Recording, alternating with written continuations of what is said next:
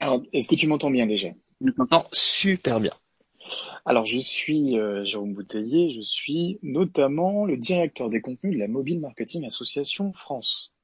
D'accord. Et tu es aussi responsable d'un petit site sympathique qui s'appelle Écran Mobile en France. je suis aussi responsable, de, enfin co-responsable du site écranmobile.fr. Ouais. Écran mobile en France, euh, écranmobile.fr. Ah oui, puisque comme je suis dans mon propre podcast, je fais ce que je veux. Si j'ai envie d'inviter des potes, je le Et, euh, là, là, je t'appelle en fait parce que évidemment, je ne pouvais pas passer cette semaine à travers la, la seule actualité euh, récente qui est le Mobile World Congress. Et je me suis dit, bah, moi, je l'ai suivi depuis euh, bah, les réseaux, les réseaux sociaux euh, et, les agrégateurs de liens notamment. Et je me suis dit, mais cette année, il s'est rien passé à la MWC ou, ou c'est moi qui ai vraiment un regard de vieux con? alors, rien passé, ça serait, ça serait effectivement un petit peu radical, mais il n'y a pas eu forcément une grosse tendance qui a émergé cette année. Euh, on était habitué, alors je ne voudrais pas me tromper dans les années, mais je crois qu'il y a trois ans, c'était l'année des, des, montres connectées, euh, avec les premières, euh notamment euh, Watch sous Android Wear, et puis l'arrivée imminente à l'époque euh, de l'Apple Watch. Il y a deux ans, je crois que c'était Mark Zuckerberg qui était venu pour pour faire le show autour de la réalité euh, virtuelle avec un partenariat avec Samsung. L'année dernière, on a pas mal parlé de, de Voice parce que c'était un peu les débuts euh, également au CES des services euh, des smart speakers et de la voix. Et cette année, moi, je dois être honnête, j'ai pas identifié de, de, de, de grosses tendances, en tout cas de grosses innovations, de nouvelles innovations. D'accord, bah ça me rassure. Donc même même à distance, on, repère la même chose. Moi, je m'attendais à des, évolutions euh, du type euh, voiture, voiture autonome et autres, euh, dans lesquelles on aurait pu aller plus loin dans, l'interactivité, notamment avec un, mobile. Et à part des nouveaux téléphones et des, téléphones rétro façon Nokia en forme de banane et de 7110. Qui même le téléphone rétro, c'était aussi un sujet l'année dernière puisque Nokia était était de retour. Sinon, il y a quand même eu, on va dire, pour moi, deux deux points qui sont euh, des tendances. D'abord, on a beaucoup parlé de 5G. Euh, même si euh, je pense que le grand public ne verra pas de 5G avant plusieurs années, il y aura, il y aura quelques expérimentations en France en 2018, mais ça restera euh, anecdotique. On n'a toujours pas rentabilisé nos antennes 4G, donc il faut, il faut qu'on rentabilise. Non, mais ça prend simplement beaucoup, beaucoup de temps. Euh, là, la 5G est un, est un, sujet évidemment pour les équipementiers, euh, les gens qui vendent les réseaux et les antennes, parce que c'est maintenant que les opérateurs qui sont leurs clients vont acheter ces technologies-là. Donc, euh, donc il y a, y a, évidemment une, vraie actualité business pour euh, pour ces professionnels. Mais une fois qu'ils ont retenu le prestataire, il va, falloir, il va falloir sans doute euh, plusieurs années avant de, de faire un déploiement. Donc la, la 5G, à mon avis, sera pas un sujet avant 2021-2022 pour le grand public, mais c'était une actualité business. Et évidemment, on nous annonce des débits absolument colossaux de l'ordre. Alors on parle, on parle désormais en gigabits seconde. Consommateur final, ça sera ça sera surtout euh, des, des débits en, en, centaines de mégabits, mais ça permettra évidemment de, de, de fluidifier considérablement l'expérience de l'utilisateur final. Donc, euh, ça faisait partie du sujet. On a parlé euh, aussi de la technologie RCS. Alors, c'est pas encore très connu en France, mais c'est considéré comme le successeur du SMS. C'est un SMS enrichi, c'est un SMS multimédia, c'est un SMS interactif avec notamment des, des chatbots. Ça va être une expérience assez comparable à ce qu'on peut commencer à voir sur Messenger, euh, avec les chatbots Messenger, mais ça sera euh, contrôlé par le numéro de téléphone, contrôlé par l'opérateur, et ça a vocation à devenir un véritable standard. Donc, le, RCS, ça fait partie des, des sujets qu'on suit. Mmh. Est-ce que, justement, est-ce que tu penses que ce type de techno, enfin moi j'ai vu passer ça aussi, mais je me suis dit mais jamais les géants de type euh, Facebook, Google et autres vont laisser passer autre chose que des technologies IP, ils vont pas relaisser la main aux opérateurs.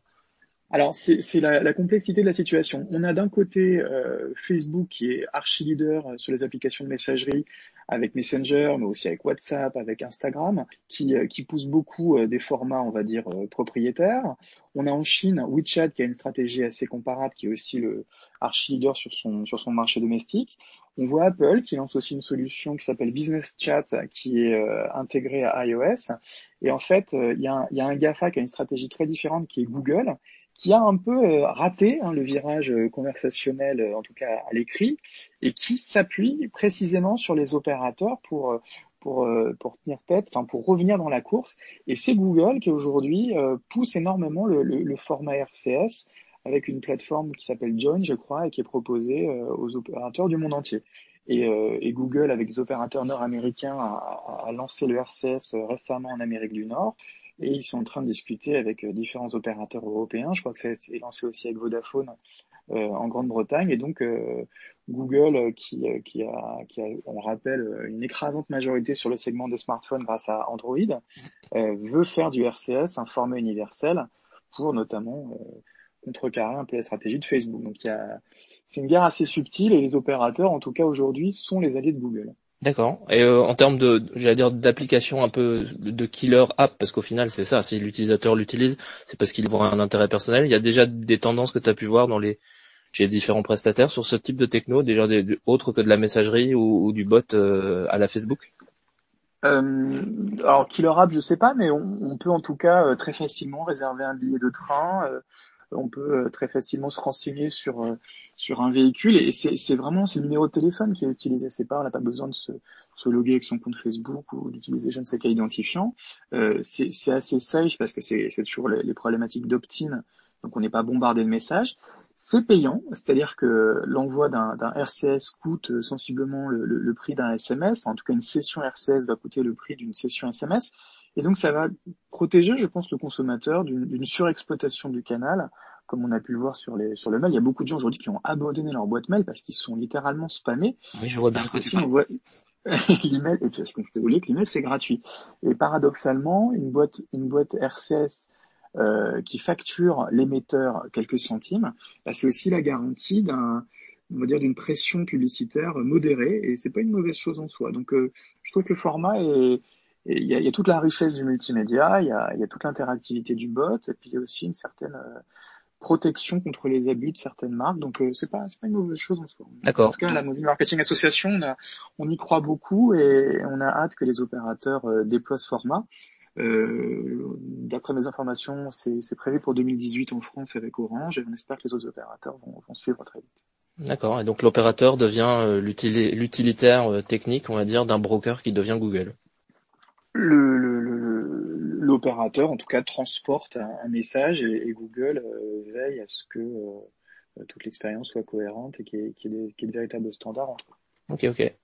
Intéressant. Donc tu dis toi 5G et RCS. Est-ce qu'il y a quelque chose d'autre qui t'a Pour terminer, euh, une véritable offensive des Chinois. Euh, il n'y avait pas beaucoup de, grands constructeurs euh, américains, en tout cas de groupes américains. Il y avait évidemment des Sud-Coréens comme Samsung ou LG, mais il y avait énormément, énormément de constructeurs chinois qui sont qui font des produits vraiment aujourd'hui sur tous les segments de marché, aussi bien du haut de gamme avec les, les flagships de marques comme, Huawei, que euh, des produits vraiment d'entrée de gamme, euh, euh, parfois d'ailleurs vendus en marque blanche chez les grands noms français de la distribution. Et, je me suis même intéressé à des, à des, petites marques françaises, enfin des petites marques, c'est relatif, qui commencent à, très bien marcher avec des produits chinois, mais qu'elles rebadgent évidemment sous leur marque en France et qui ont et, qui gagnent pas d'argent pas, pas d'argent d'ailleurs avec euh, avec la vente euh, de leur smartphone. Je crois qu'elles gagnent à peine un euro par smartphone donc c'est vraiment trois fois rien mais elles réfléchissent à, une sorte de monétisation a posteriori de la vente avec des services publicitaires avec le préchargement d'applications avec des partages de revenus publicitaires mmh. donc on, on, assiste en tout cas sur ce segment du du, du, smartphone d'entrée de gamme à des, à des, à des mutations du marché euh, J'entendais même dire qu'il y avait certains constructeurs qui se demandaient si, si ça serait pas à terme euh, réaliste de, de, donner le smartphone. un peu euh, la stratégie à la Amazon. Un peu Amazon euh, se disait qu'en écrasant les prix, mais, mais personne n'en a voulu du Fire Phone.